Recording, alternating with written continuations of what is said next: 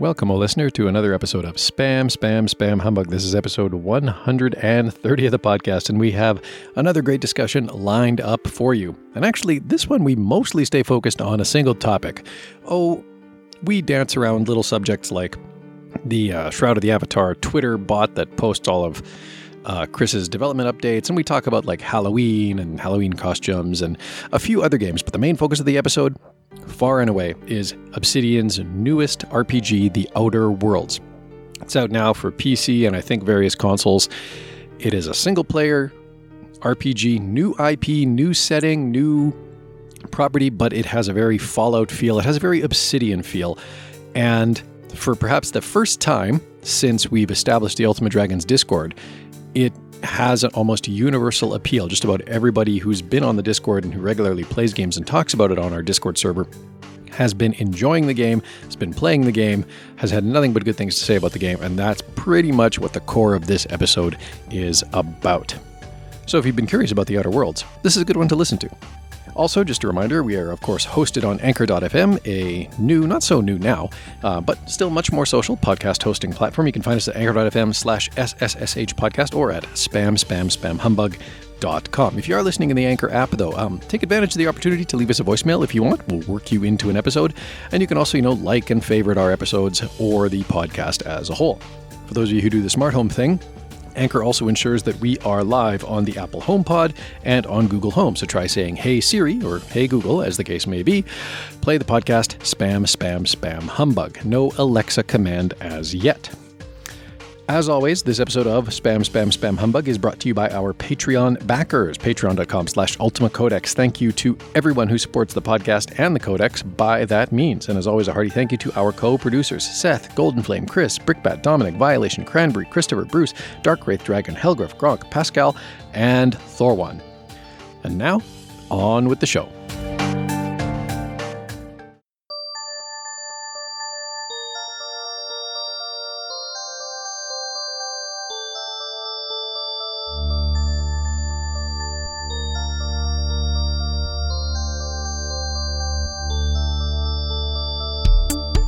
Know. Should we even talk about SotA and the silliness? What was it? You guys noticed the uh, Twitter account thing? That was rather hilarious. Yeah, those, those died. I can't remember if those died down or if I muted them. I can't remember. I think I might have muted him.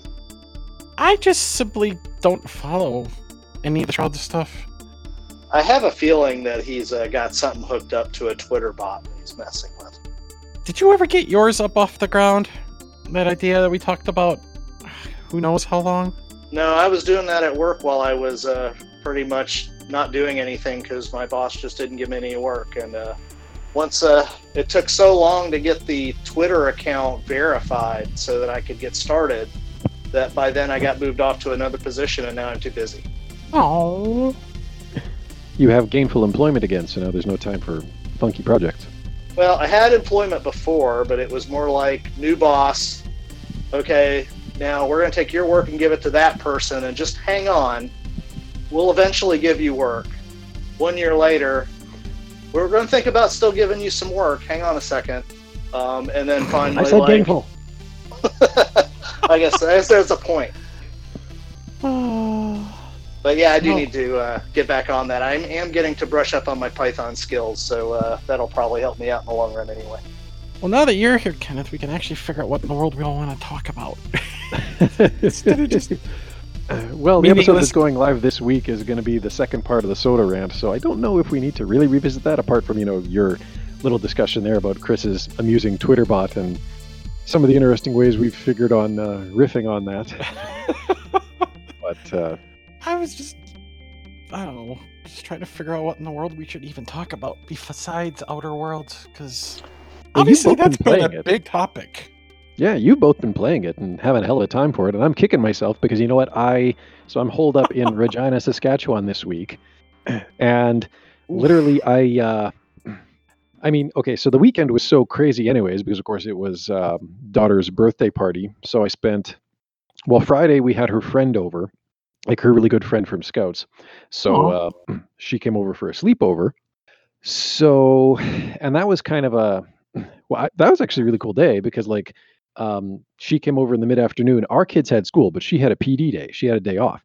So she came over, and then she and my wife like went off to the pizza joint that we had ordered a whole bunch of pizzas from because like kids on their birthdays are allowed to bring treats in.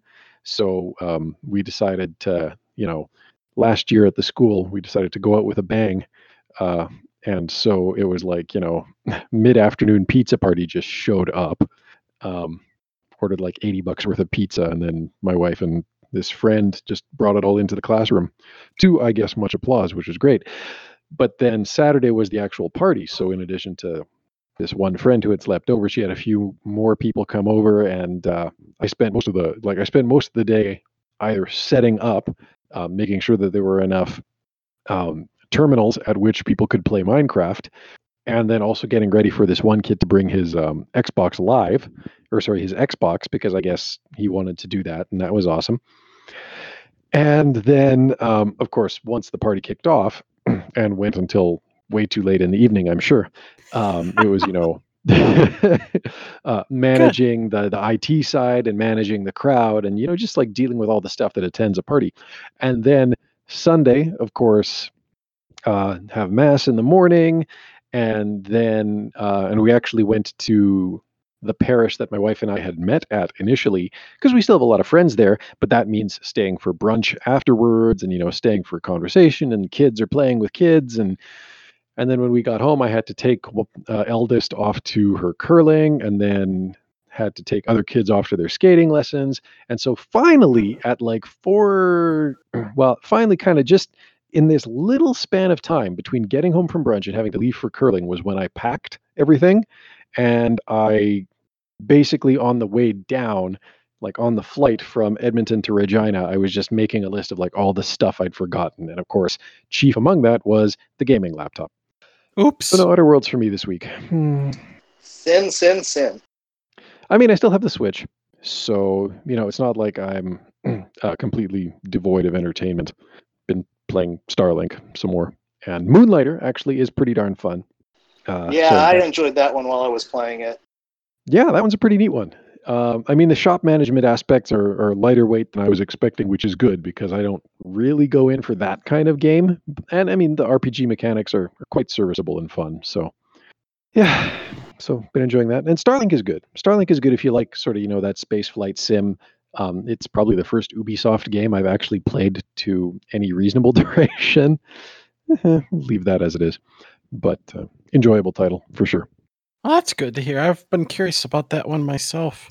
Yeah, and like the thing is, I don't have any of the Starlink accessories, right? Like I don't have the special controller mount or any of the the ship models that you can buy.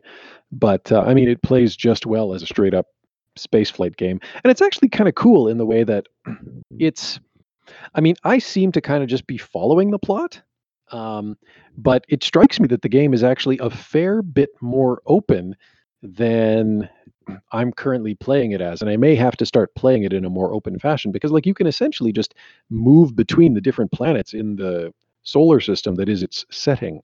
Um, and and I mean, I'm sure there's like level loads hidden in the background, um, but the experience of it is that you know you're flying around on a planet, but then you can engage your space flight engines and just fly right up into the atmosphere, and then ooh, you're out into space, and then you can hyperspace to another planet, and you know like there's stuff that happens in that intervening space as you're hyperspacing through it. So it gives the sense of you know basically just having this open star system uh, comprised of multiple planets in front of you uh, and it's you know essentially yours to explore and there is a plot and there is sort of a main mission path and then lots of side quests as well but really there doesn't seem to be too much in the way of like content gating so it's just you know i could in theory just pick up and fly to a planet and uh, you know just wander around aimlessly for hours and hours and hours on end, which I probably should do more, but the plot's pretty good, so I've kind of been enjoying it. Yeah, it's it got one up on No Man's Sky. Yeah, well, yes. yes. I mean, it obviously yes, with that description, you know, there is there is definitely some overlap with No Man's Sky. And even in terms of art style, it's got a little bit of that same aesthetic. With but little yes, there's there's definitely stuff. a plot that's been layered on top of it um, you know, modding your ships. Um, it's got a little bit of like. Um, is it, it, is it borrows like the Skylanders game where they have the figurine? Is it like that? Yes, well, it's similar, yeah, similar, yeah. But like, uh, you know what? I'm not even doing the the. I'm not even doing the AR or the figurine stuff. Like, just talking about it as a game, as its own thing.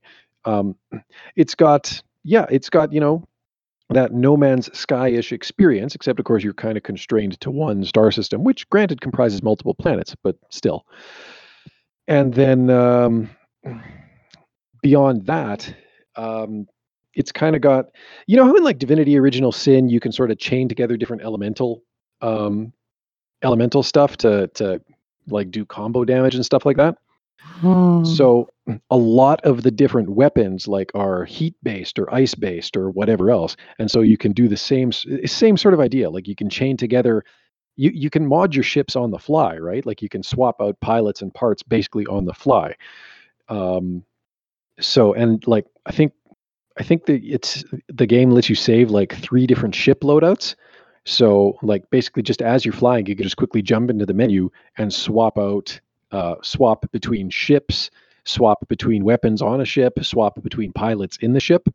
Um, with the idea being that you know like so I have three different loadouts. One is basically my default loadout, which is you know a rapid fire volcano cannon, I think it's called. So it's basically a machine gun that shoots fire bullets um, with uh, the backup weapon as basically um, a burst of guided ice missiles.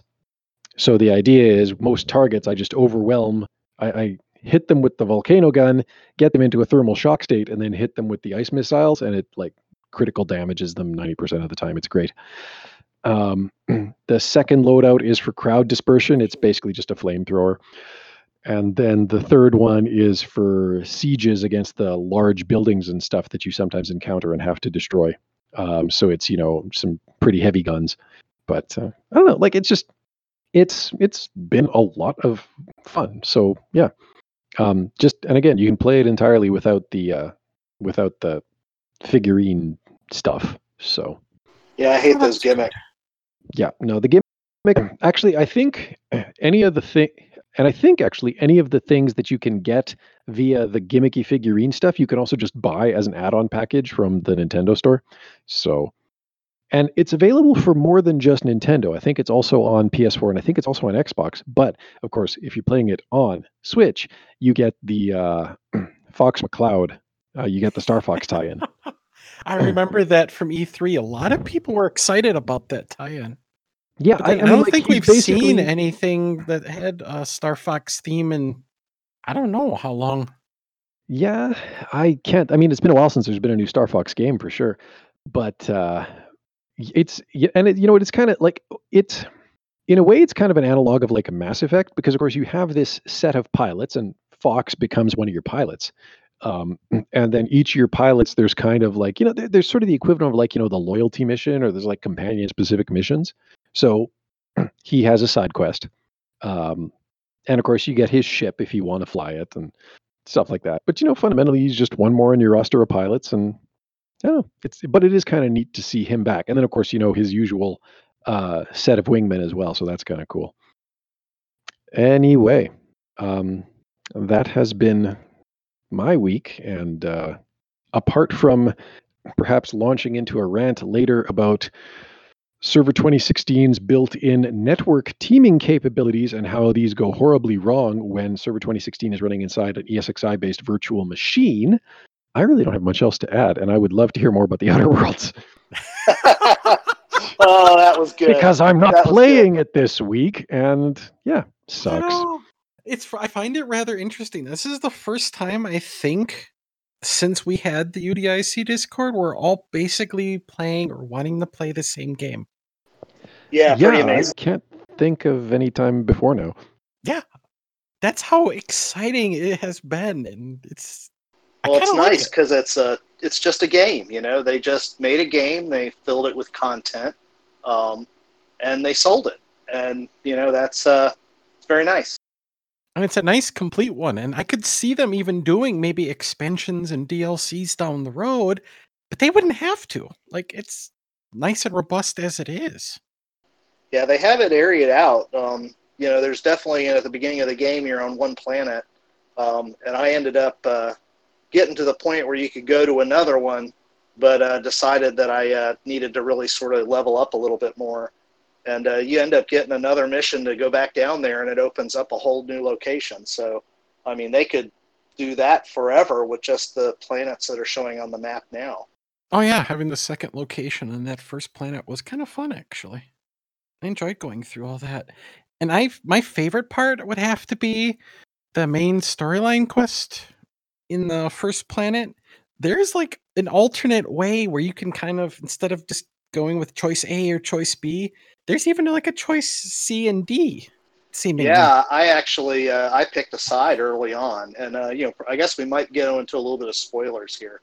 Um, it is the first planet. It's the very first you know story mission, so I don't think we're giving away too much. But yeah, you have two factions basically, and uh, I picked one specifically because you know one's a jerk and the other seemed a little bit more you know fair and open and free. So you basically need a power uh, thing for your ship to take off so each faction has one, so you have to decide whose is you're going to take. And I had pretty much decided, and then actually had a companion uh, talk me out of it and go another way, and ended up picking the C option. Yeah, and it's kind of interesting how you learn more things. And it's like, oh, wait a minute, this wouldn't have been so good if I would have gone with this choice. Well, I mean, it's rare for the game. yeah, and it's rare for a game to actually talk you out of it to like actually, you know, they actually interrupted and say, hey, you know, I need to talk to you. And, uh, you know, basically what they said, I'm like, yeah, you know, that does make sense. I am going to go the other way. And then stumbled onto the, uh, the part C. It reminded That's me of Dragon. It's like Dragon Age. It kind of, you have the companions that have a nice amount of depth to them. And it's, you actually kind of want them to keep talking and they talk to each other even. And it's, they learned a lot of stuff and they applied well, it in these type of games, I'm always very heavy lockpick, heavy uh, dialogue. So you know, I probably had some dialogue skills that were pretty insane at the time. Um, sure. But you know, definitely they make use of those skills just like they did in the uh, in the Fallout's. Uh, just really well done with how it branches and the different you know things you can do with characters between lying and persuading and threatening and all that kind of stuff. Well, just even the fact that you know a character, an NPC, was able to talk you into a into changing your mind and taking a different course of action, like that's a an impressive testament to the writing.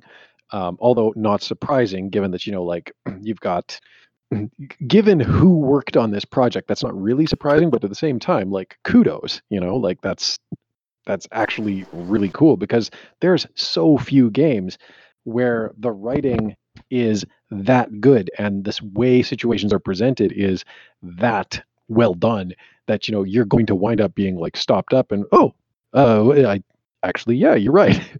You know like that's that's a thing. That's significant. And the voice acting is good enough where it, you kind of buy into it. Wow. yeah it's pretty fantastic and all the characters have uh, really good motivation. They uh, got a lot to, to talk about and, and, different things to learn about, and it, they just did a really good job with it. Oh yeah, the emotional journey the first companion you get starts to go through as you progress through the game, and I'm not even all that far into it. I'm what eight hours into it only, and it's just fun to just sit there and just kind of go through each dialogue option and just sit back and enjoy it. In fact, I'm streaming it is actually a lot of fun. I mean, I was able to get on my newest Twitch account up to affiliate in record time compared to my first time. Hmm. Well, that's. Yeah, I mean, it's good that it has that kind of buzz on Twitch, right? Like that's. Oh yeah, people are excited about it. They're enjoying it. Even people who are already playing it are like, I want to see what other person A, B, or C is doing with their build and what choices they're making, and going, oh, I didn't know about this, and things like that. Well, especially if it's so branching, right? Like, you know, if there's so many different choices, you know, you're going to pick a branch. And I guess that's the nice thing about I, maybe that's like, you know, a really good argument to be made for Twitch streaming because, of course, you know, people, shall we say, of a certain generation, and I think I'm kind of just on, you know, I'm in that generation. Um, there is still that question raised like what the hell is twitch streaming even for like why do you want to watch people play games instead of just playing games but it makes sense in the context of something like this which can branch as much as it does right because you know you might play the game through and it branches and whatever but then maybe you don't always have time to go back and explore every other choice tree in the game. So then it's yeah. cool to have someone else who's done that, right? And then you can just be like, oh, that's what happens. And it's I always see it as like Twitch is another way of sharing what you're playing and maybe being like, hey, I'm not gonna buy this game, but I still want to see someone enjoy it and see, hey, was this good or not? Was this and in the case of Outer Worlds, it's been people were like, I'm not sure if I want this or not. And now everyone's like, I want to buy it. Or in especially this case, go, thank you, Microsoft, for the one dollar a month intro for the Game Pass so we can play the game for a buck. Oh God, bless them, bless them. I know. I Yeah, feel a little that's, uh, praising Microsoft, almost to the point of needing a shower, but I'm kind of loving it. Hey, I got it for a dollar till 2022. yeah. That's all right. And I mean, you're definitely getting your money's worth if you've enjoyed the first, I don't know, hour of uh, the Outer Well, Worlds. I wish I had realized you could do that with the uh, it adding on your already prepaid Xbox Live credits, um, because Ah. I had spent a lot of money on games and and literally the next month got Game Pass and they were all free for me, so I could Ah. have saved a ton. Not that I mind giving developers uh, money. I'll actually end up buying Outer Worlds at some point. For sure, for sure. Oh yeah, I'm I- gonna give them the full retail probably sometime after my one month is done. Just because it's so much fun, and I'm gonna, I know I'm gonna replay it, just like I replayed every Fallout game, except for Fallout Four. I love the uh, I love the historical conceit too, right? Because because that's kind of the thing, right? Like I think Fallout's big historical conceit, like you know they that that's kind of their the way they backstory these things is they like pick some historical event and then they just like okay now delete that and what happened. Um, so I think like one of the big things in Fallout was, for example, I think it was the transistor was never invented, right? And that's why everything has got that Yeah, vacuum yeah. tube aesthetic and Yeah, so yeah, they basically tube technology uh, uh, Yeah. advanced, and they used a lot more nuclear power. In fact, all the cars are nuclear powered and everything. So Yeah. um, So I know one of the big things in the Outer Worlds is that um, I think one of their big, like, key pivotal moments in history that is changed is that President McKinley doesn't get assassinated, which means that Teddy Roosevelt never becomes president, which means that you know it leads to the rise of like mega corporations and things like that. Um, Oh yeah, So- the giant corporation culture that they have in it is kind of hilarious. Actually, it reminds me It a is. lot of sort of a goofy thing, goofy way of looking at it compared to the very depressing view that, let's say, Shadowrun has of it. yeah, Which Yeah, I it almost seems like a bit of a satire. humor. I need that humor point kind of with it to really add to the fun of the game. yeah, they do a really good job. Um, and you know, basically, the societies are, you know, the people are all in. Like they don't know of life any other way other than beholden to this corporation, to where you know their worth determines whether they even get basic medicines and stuff like that. Yeah. And the fact you have the whole reputation system like they had in New Vegas is kind of fun because they give you a bar for positive and a bar for negative, and then they kind of look at both together. And so, in the case of one of them, they're very cautious because I've filled up both pretty far. I've been very helpful, but kind of screwed them over at the same time. I like that. I I, like love the idea of being able to max out the positive and negative reputation at the same time. I Yeah, think they, both they are like definitely- seventy percent. It's great. Just Yeah, they definitely said that uh, they would. Uh, you could definitely be both liked and disliked at the same time. You can you can play a love hate relationship. Yeah, the depth is the biggest surprise, I would say, for the game. I did not expect that going into it. Well, I mean, It is I hoped- Obsidian. yeah, I hope for it, but I kind of had this pessimism going into it with a lot of games lately. Well, I was kind of worried how they were going to handle combat, being that, of course, they lost VATS. Because I really loved VATS. So I, I figured the story was probably going to be fantastic and we were going to have good characters. Um, but yeah, I was really worried about combat. But it's it's really good. Yeah, You know, they it's added like a those- time dil- dilation, so you can basically just slow down the clock, and then if you aim at certain parts while you're in that mode, you can uh, you know critically hit or you know maim them, stun them, that kind of stuff. So it's almost VATS. Almost, but rather than snapping to critical points, you have to uh, you have to actually aim for them. Time just slows down. Yeah, in Yeah. some ways, I kind of almost like it better. It's not quite as hand holding. It reminds me of um, well, I mean, it's UE4, like it, it it's UE4 under the hood. So you know, it, at least you're not going to get crap combat. Like UE4 has quite peppy combat just natively. But what you're talking about reminds me of my favorite ability in uh, Mass Effect 2, which was the uh, soldier's adrenaline rush ability. Because it was like exactly that, right? It just you could have complete time dilation, but also like I think it amped up your damage. So if you could just like you know, I, I basically maxed out the adrenaline rush skill, so I got like nice long dilation period and a heap load of damage whenever I landed a hit. It was great. It was just great for you know. It's like oh, this fight's getting a little bit lopsided. Let's uh let's clear out a couple of these guys. Just uh,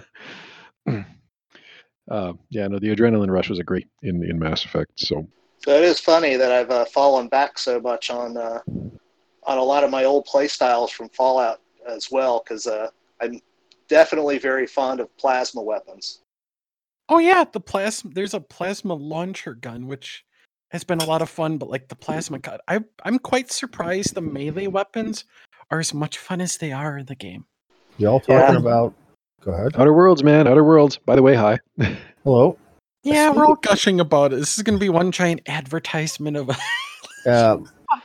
Well, you know what? It's good though that we occasionally actually take time to just like praise a game to the nines rather than just shit on Shroud of the Avatar for three hours and fifteen minutes. uh, my Scion that that's not told me when I was ju- when what or before we started playing.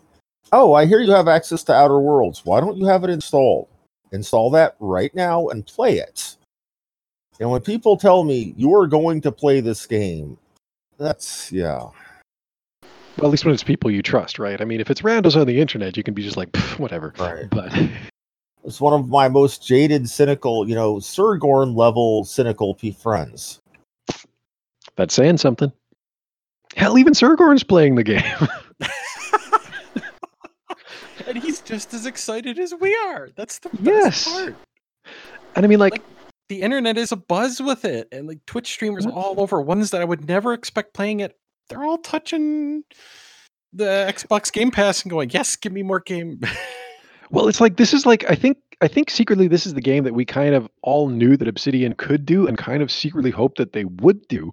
But then, you know, like like Fallout New Vegas is an absolutely great game, but buggy as hell because Bethesda got in the way.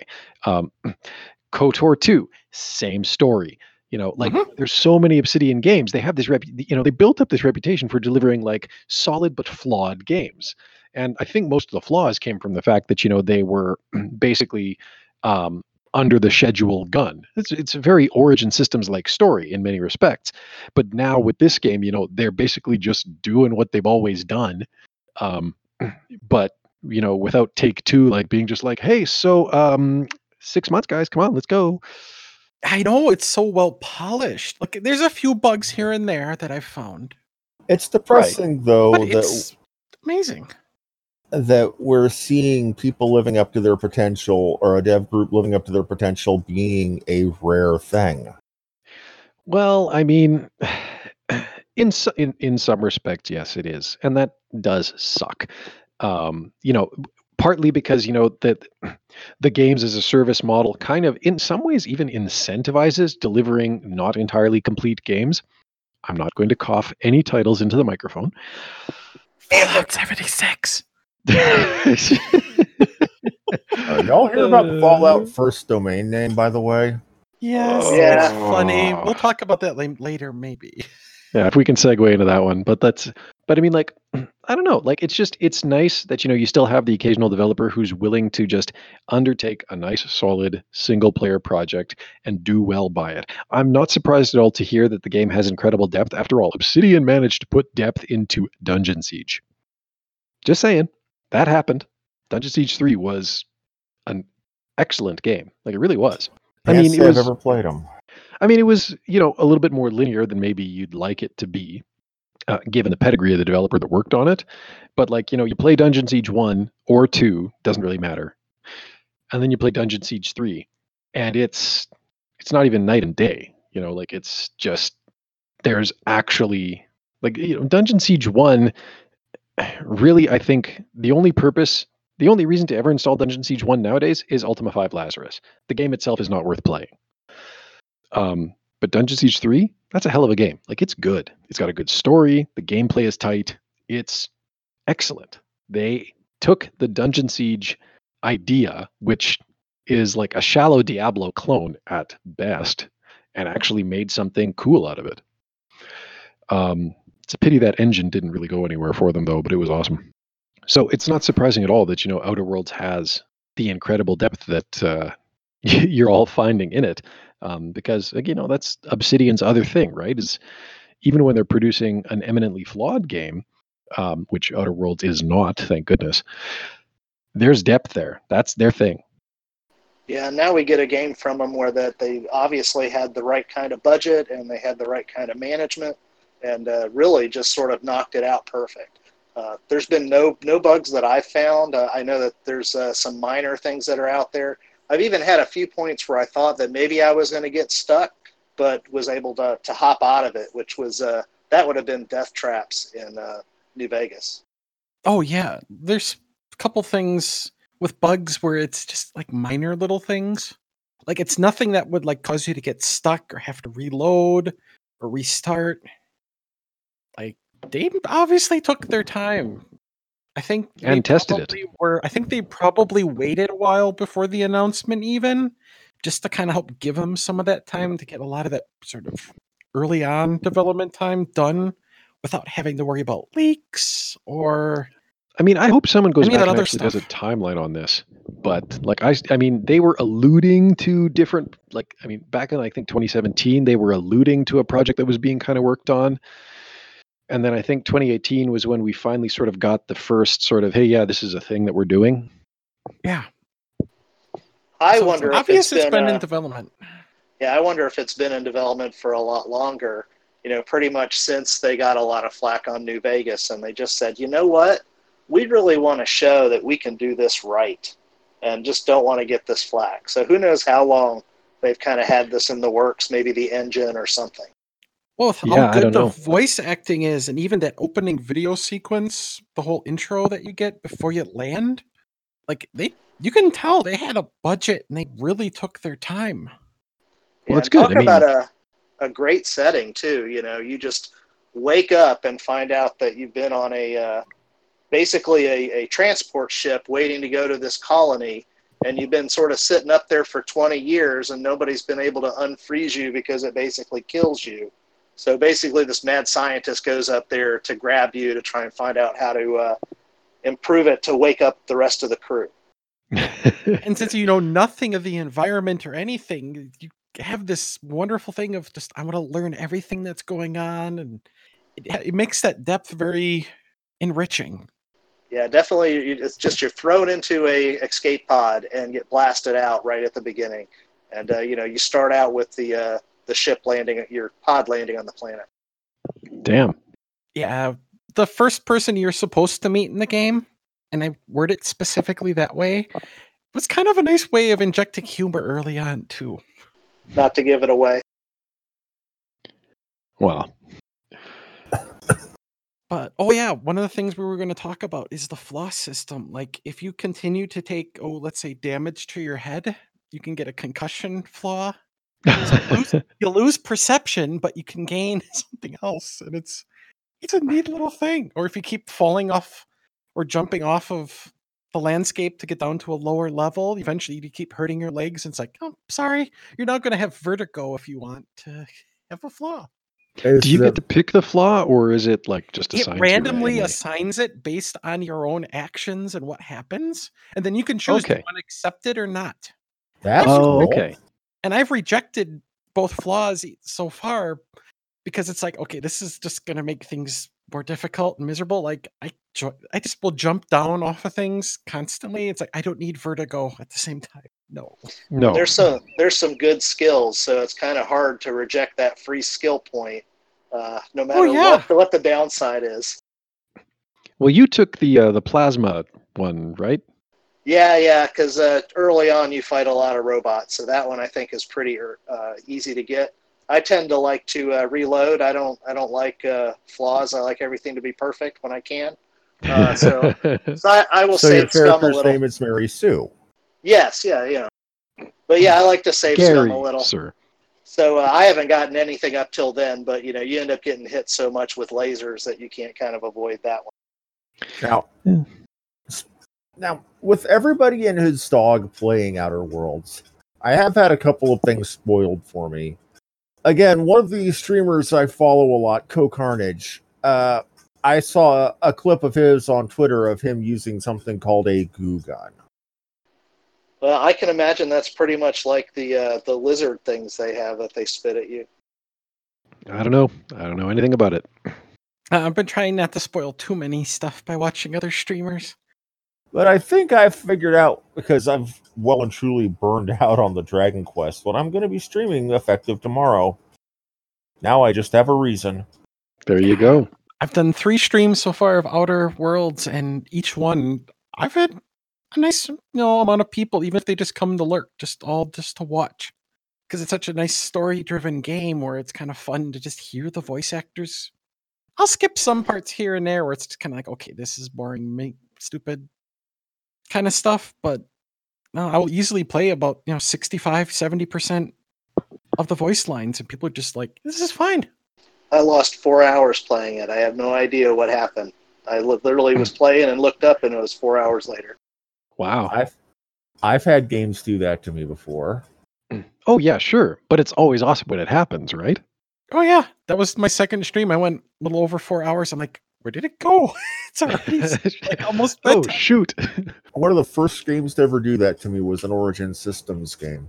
Uh, a friend had this a collection of games that he had that he got at the local department store, uh, the software rack at Wally World.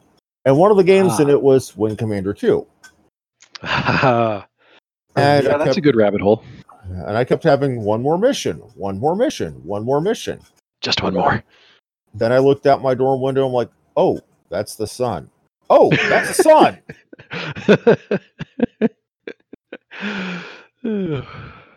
yep. and it was a class night. So, our class day. So, Uh, stupid freshman me taking calc at s- like 7:55 in the morning. that was not a wise choice. Oh, That's awesome. living though. life. Yeah, I uh, I'm trying to think of the last game I had that for. I know I know Torchlight was always a vulnerability of mine. I don't know what it was about Torchlight, but just that thing was a time vortex for me. ESO can do that sometimes. Elder Scrolls Online. Hmm. You just keep plugging forward and enjoying some of the little quests and stuff, and suddenly it's like, oh, dang it! Some of the Mass Effect games, I think. ME one ME one was a time vortex for me.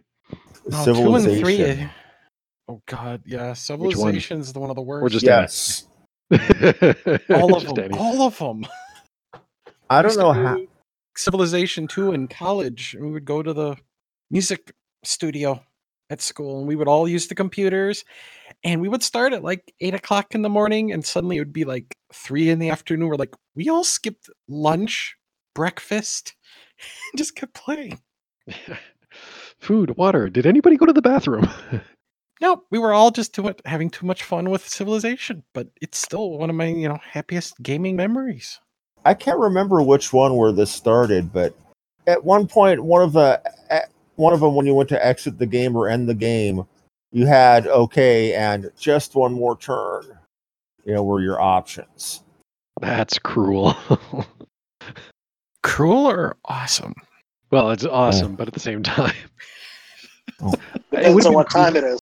Yeah, it would have been cool if the game like internally tracked the number of times you clicked that button, Uh, and then you could like pull it up if you really wanted to like shame yourself.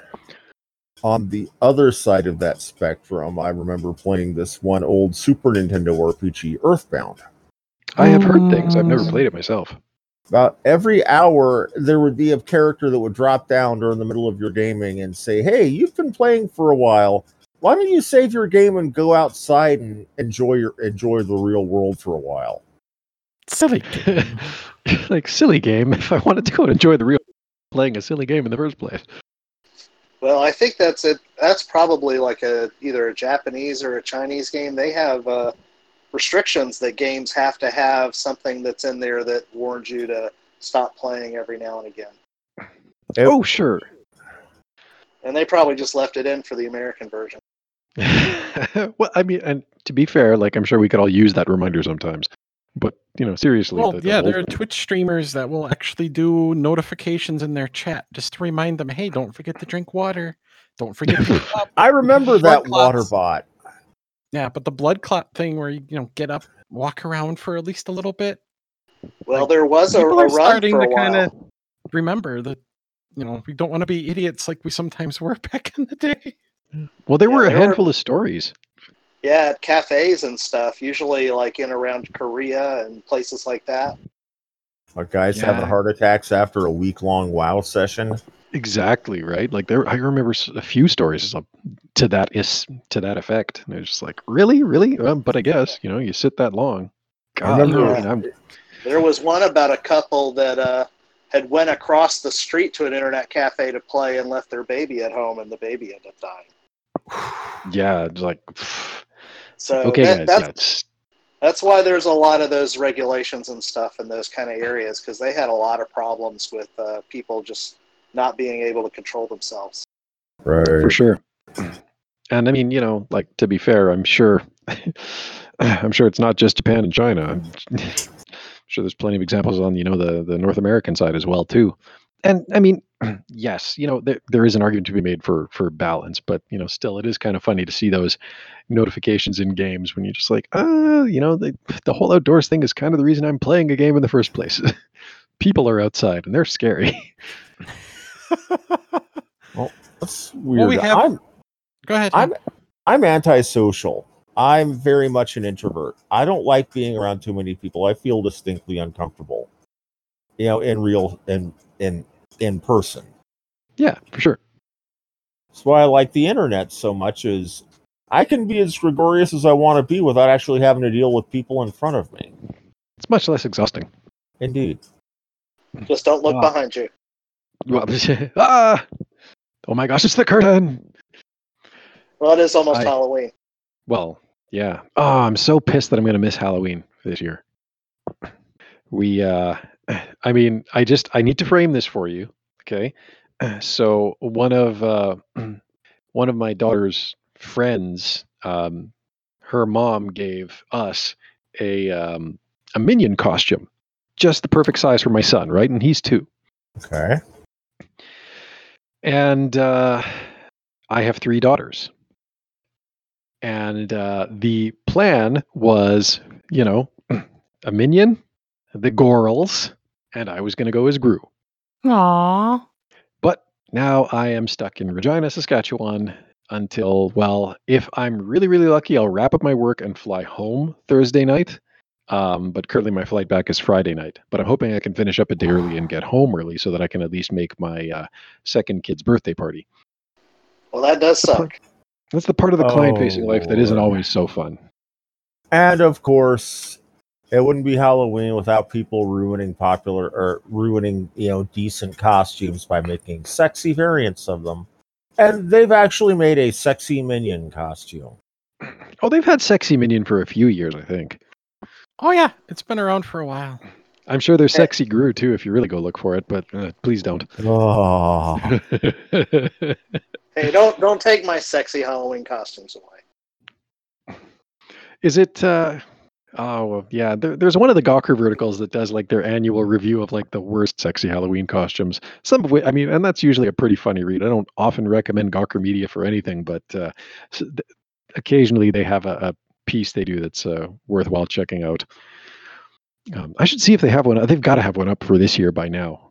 Last one I read was their 2018, but uh, Well, I know on Twitter I saw a uh, a sexy goose game outfit.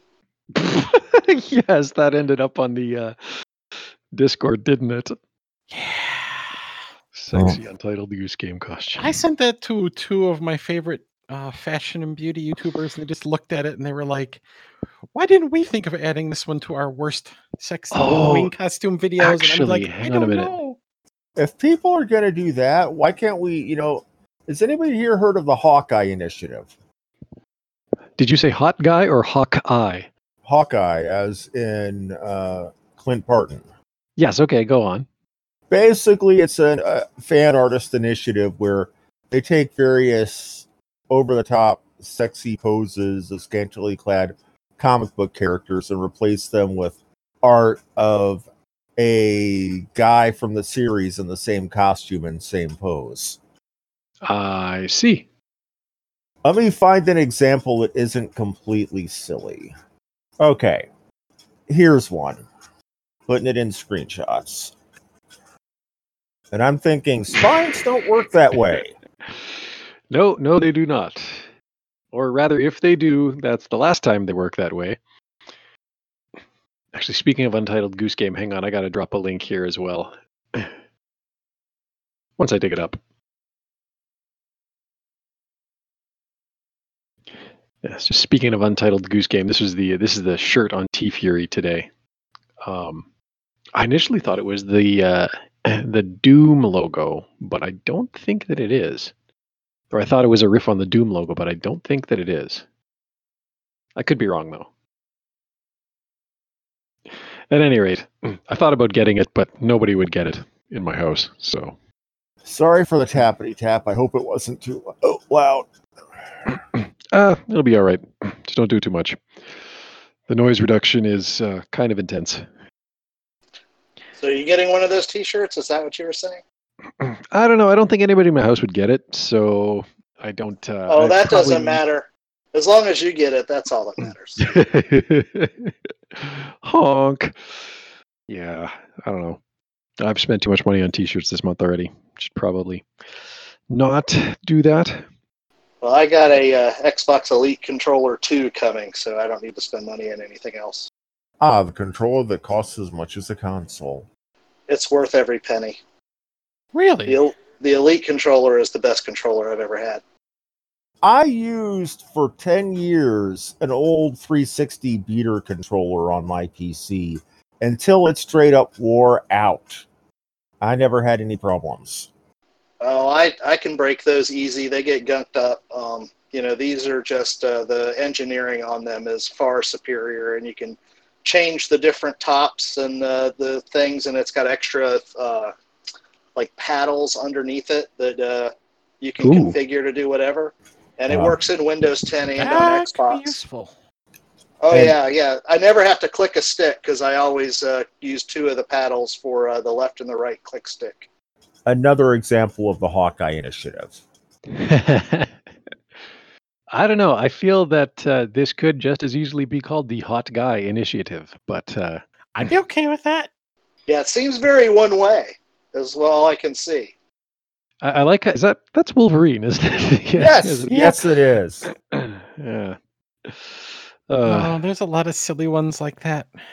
Well, actually on the on the subject of my initial confusion as to what you had said um, so of course in scouts canada beaver scouts the youngest age level um, much as how cub scouts within the scouts canada model kind of um, has a lot of references to the jungle book right, Right. like for example my name to the cubs at any rate is akela.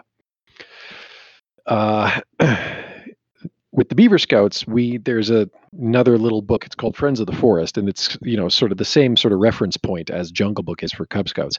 And all the different all the all the scouters have a nickname that is chosen for them by the beaver, beavers but it's from a pool of names that is supplied by the book friends of the forest so for example the beaver scouts i'm known as tic tac who canonically is a squirrel it's fitting um so you're saying that you're a little squirrely? uh, well, yeah, among other things, and easily distracted. Um, but one of the characters in Friends of the Forest is Hawkeye, and one of the other scouters has this nickname. But over the course of some time, we have taken to riffing on this as Hot Guy for various reasons, and I think due to the result of one of the mothers like mispronounce or misunderstanding what we were saying and pronouncing it thusly. She's just like, wait, wait, is his name Hot Guy? And we're just like, no, it's Hawkeye. Although that's no, funny, we're going to keep what that. his wife calls him. so, so it's just uh, yes. Can't can't pass up an opportunity to to misinterpret that one now. Those are a couple of hilarious example images, though. I'm debating whether to use it for episode art, but it's probably copyrighted, so maybe not the best idea. All right. Yeah, that would probably be a takedown in your future. yeah, probably. I'll just grab an Outer World screenshot. That seems more apropos, anyways. Something else that's always fun with Outer Worlds is some of the names of some of the items in there. Oh no. Uh, Cats Up, C A T S hyphen U P, made with 37 spices, etc. oh lord.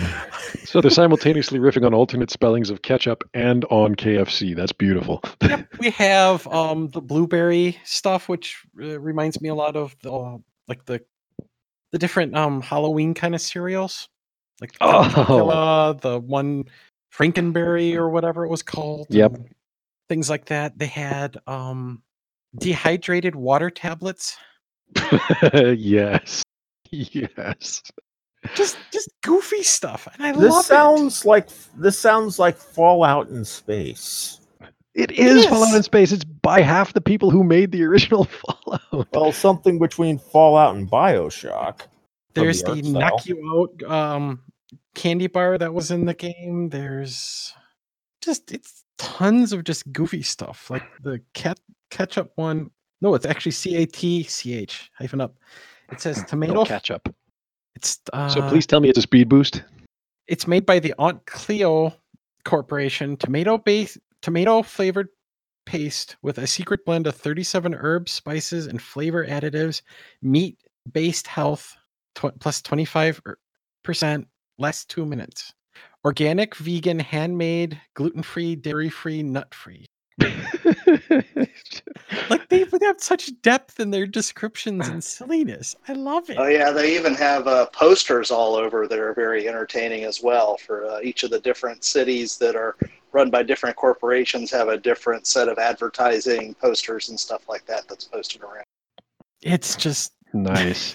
I can't you know, help it. honestly, honestly, what I'm reminded of here, just all of a sudden flashed into my mind, was um, so the university that I went to was like basically everywhere that served food on campus is contracted to use um, one particular company, um, Aramark, as its food supplier, right? and Aramark only serves Coke products. So even when you have a chain, and I can't think of an example off the top of my head, but even when you have like a chain, oh, like a KFC, for example, right? Or a Pizza Hut, which tr- typically serve Pepsi products. While on my university campus, they serve Coke products. Um, for whatever reason, I just that suddenly flashed into my head because, like, I'm sure that's probably sort of how the worlds work in outer worlds where it's like okay this corporation owns this planet and so it you can only serve this corporation's products there and you can't serve this competing corporation's products there at all um, this all uh, the i was part of the computer engineering club of course while i was a student there and uh, that was our main act of rebellion we were uh, we were the principal source for pepsi products for um, everyone in engineering So just you sold right out of our smuggled. So you smuggled nasty sugar water for people. Okay. Yeah, pretty much. Pretty much. You could come to the Compy Club and uh, buy a can of Pepsi for 25 cents cheaper than a can of Coke would cost you in the vending machine. It should be mentioned that I'm not that much of a fan of Pepsi products except for Mountain Dew. I like Dr. Pepper. The rest I can take it or leave it on. But you know what? I don't even drink Dr. Pepper anymore. I don't really drink sodas anymore. But I just, you know, that was our notable act of uh, countercultural rebellion, I guess. Because like Aramark was just everywhere, right? And it was just, and of course, this being a university ca- uh, campus, captive market, everything was like ridiculously overinflated in terms of price. So, um, you know, sort of classic example of, you know, like an environment that is essentially dominated by this one corporation and you know everybody just kind of rolls along with it because there's literally no other option Just to toss Humor in there. Dr. Pepper is ambrosia, and I have 20 shirts It's- to prove it. What? yes yes you do you have all the shirts maybe not all the shirts but a good collection of shirts I single-handedly make them change a whole campaign from year to year. You're a little too proud of that. well, hey, Hey, you leave it open, it happens. But I got I got ten shirts within like uh, a month and a half. yeah, I remember that. Well I'm done. just trying to think of other interesting stuff from our new game that would be still worth mentioning. Well, they still some of the other humorous stuff is like some of the mottos for some of the corporations, like it's not the best choice, it's Spacer's choice. It's like, wait, so you're just saying in your motto that you're not a very good company? Well, and they even talk how you know they're they're second hand. Uh, they Yeah. talk about everything just like it's crap. Like it's crap, but you're gonna buy it, you know, because that's what's here. it's just so good. The, it, again, it comes all down to that depth, believability, and everything. It's just so it's basically no wonder the internet is all aflame and all kind of just like you know what we don't care about what's going on with Fallout 76. We don't care what's going on with. People have forgotten about Cyberpunk 2077. Even they're just like, nope, we're happy. Well, it's still far enough away.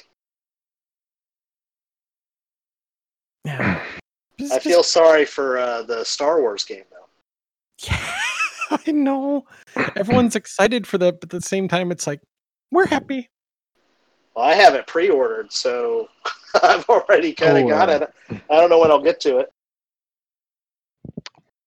Fallen Order, right? Yeah, Jedi. Um, Yeah, yeah, the Fallen Yeah. Order. I was gonna buy it, and I'm just like, you know what? I'm gonna hold off and wait. And now I'm just kind of like, I was smart, and I didn't even realize it. Well, I, What's I been uh, happening with that? I haven't been following the news. Well, I grabbed it uh, because they had announced it wouldn't have any of this, you know, games as a service crap in it. Um, but since then, they've been kind of wishy-washy. So I'm waiting to see what happens when it comes out. If there's anything nasty in it, I'm going to ask for a refund. But uh, just the timing it coming out with uh, Outer Worlds is bad because it comes out uh, uh, in a few weeks, I think. Oh, geez. Well, I mean, you know, like that's not that's not terrible, right? Like it's not like you know the two games released side by side. Like, I mean, I'm sure the Outer Worlds is still going to be plenty of buzz in a few weeks' time, but it does, you know, give people a little bit of time to settle, right?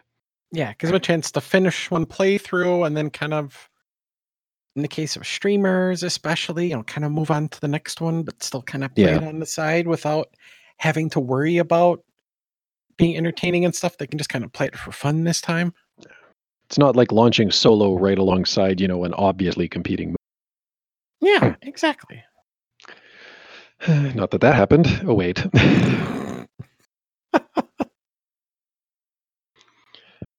No, but it's been a really good week, I would say, for gaming just with since the launch of that one late last week. Yeah, I'm regretting not scheduling vacation. I think that was a tweet I saw someone post, just like new mothers get maternity leave, new fathers get paternity leave, gamers should get release day leave. No, but it's nice to see another single player game, story focused, just continuing to again prove the whole games as a service is not always the best option. What are you talking about? Single play gaming is dead and RPGs are deader. I think I read that on a website. Well, it's like the joke that ESO is dead, but it's like, no, they've actually gained people, I think, since elsewhere. So it's like, yeah, I wouldn't say it's dead. Eh, MMOs never die. Raph Koster and Star Wars Galaxies might object. Well, yeah, I guess there's a few exceptions. I don't know. The Realm Although people are trying to bring out- that one back. The Realm Online. There's probably shadow on- servers somewhere. There are. No, when when an MMO that's even older than Ultima Online is still live and going, it's kind of tough What, to see Meridian most MMOs. No, the Realm Online from Sierra. I know I was riffing. Although then Codemasters, then whatever the other idiots were that bought it, and now whoever's licensed it. Well, hey, the wear mount's still running, so that says Oh, yeah. a lot too. There's actually a a small studio that's trying to create a mud that's quote unquote modern. I'm like, how are you gonna do this? What? It's not going to use a monospaced font? Like, It's a little confusing to me, but at the same time, it's like if you can pull it off and somehow make people believe it, I want to see this. Well, isn't that basically what Second Life was? well, I mean, yeah, like, what, but okay. I don't think we want to get into this rabbit hole because we all have to go to bed or go eat dinner. But, you know, is is the text-based medium central to the definition of what a mud is? I would say yes.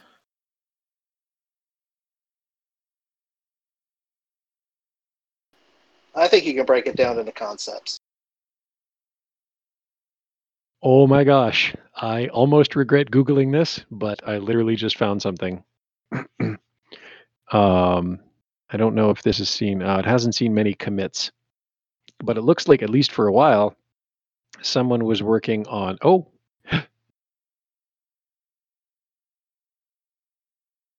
Discordia? Someone built a mud for Discord. Oh, I know what's going to show up soon.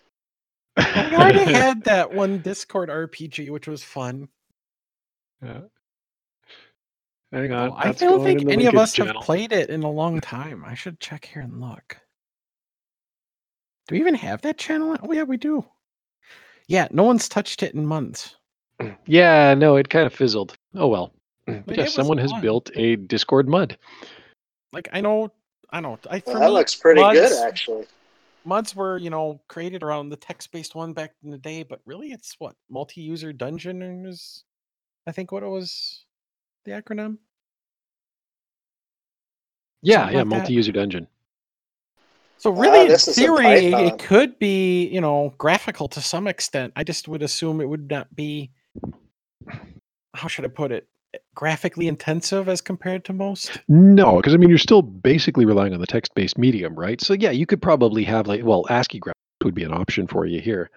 or like this guy seems to be using a really like the Discord one here uses a really simple tile set. So yeah, I guess you could have like, you know, a a, a, a graphical mud. I guess that's a thing that could be. Well, Raph Koster, I think somewhere online was like even defending things like um, Minecraft as being essentially a graphical mud. But Yeah, there was one mud that had like a map that was always part of it. That was graphical, but the rest of it was all text based. And that was always kind of a fun one. The putts on for like a couple years. I may have to experiment with this one. This looks kind of interesting. Oh, I don't know why Wouldn't be I the thought first that I should time just we've experimented with Discord style games. exactly. Uh, pip install when prompted. Enter your bots. Just so I don't know if I have to roll my own bot here. If I have to roll my own bot, that's a little more complicated because then I need somewhere to host the bot. Yeah, that's that's would have been what I assumed.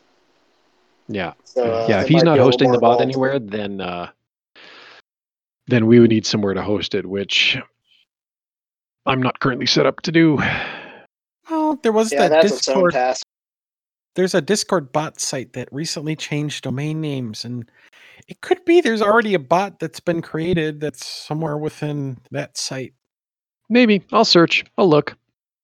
Find someone running an instance, then maybe I'll have a stab at that.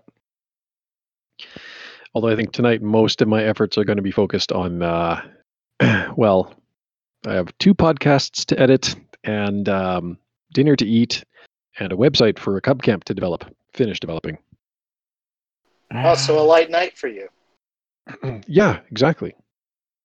Well, I can get a little rest for once.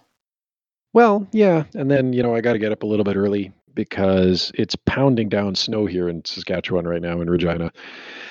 And consequently, the drive to the plant site, which is half an hour outside of town, could be um, a little bit dodgy in the morning. Send some of the snow down here. Last time I looked outside earlier tonight, we had nothing. And I was Mm. told we were supposed to get maybe an inch. So I forgot to ask my wife if there was getting much snow up in Edmonton, but this part of you know southern Saskatchewan is is getting a pretty good coverage. There's a couple of inches on the ground when I went out earlier to grab some groceries. I mean, my coworkers send it would here. murder me, but right. No snow for Umbre. Lots of snow for Golem. I'll get right Yeah. Yeah, it'll uh, it'll just turn to steam here. just make sure I have, you know, weapons on hand should my coworkers try to murder me because of the snow. well, you know. Maybe maybe I'll Really, I- skip sending the big card. You know, just enough, you know, to cover at least the grass and everything would be perfect. Kind of want to finish playing Outer Worlds and not, you know, die before I'm done. Well, I'm sure it'll get there soon enough without much prompting from me. So, Yeah. all right. Well, this seems like a good place to call it. So I suggest we do that. And then people who need All to right. sleep can do that, and people who need to eat can do that. Yeah. All right, have a good night. sleep. Play Outer Worlds for four more hours and do that. if you want to participate more directly in the podcast, you can send us an email at ultimacodex at gmail.com, or if you're feeling a bit braver, you can leave us a voice message in one of three places the podcast website, our Facebook page, or on anchor.fm. You're also welcome to join us on Discord to chat with us and to lurk or contribute to podcast recordings when they happen. If you want to join the Ultima Dragons, you can do so at udic.org, where at you can choose your very own dragon name. You can also find the Ultima Dragons on Facebook and on Google. You can follow at Ultima Dragons on Twitter or join them on Slack or Discord. And if you're feeling really old school, you can even fire up a Telnet client and check out the Wearmount. If you'd like to support Spam Spam Spam Humbug, you can do so at Patreon, where for as little as a dollar a month, you can get access to episodes the day before they go live for everyone else. You'll also get access to behind the scenes audio on occasion and possibly other interesting content. But if a monthly subscription isn't your thing, you can always buy your video games at GOG. We are a partner of that fine site, and every time you buy one or more games at GOG via the links on our websites or in the show notes, that helps us out. But we also welcome your moral support. You can like the Ultima series on Facebook, follow at Ultima Codex on Twitter, or leave the podcast a review on iTunes. And you're welcome to share our episodes with your friends and social media circles. Spam Spam Spam Humbug is a production of the Ultima Codex. You can find show notes online at spamspamspamhumbug.com. Thank you for listening, and until next time, be virtuous.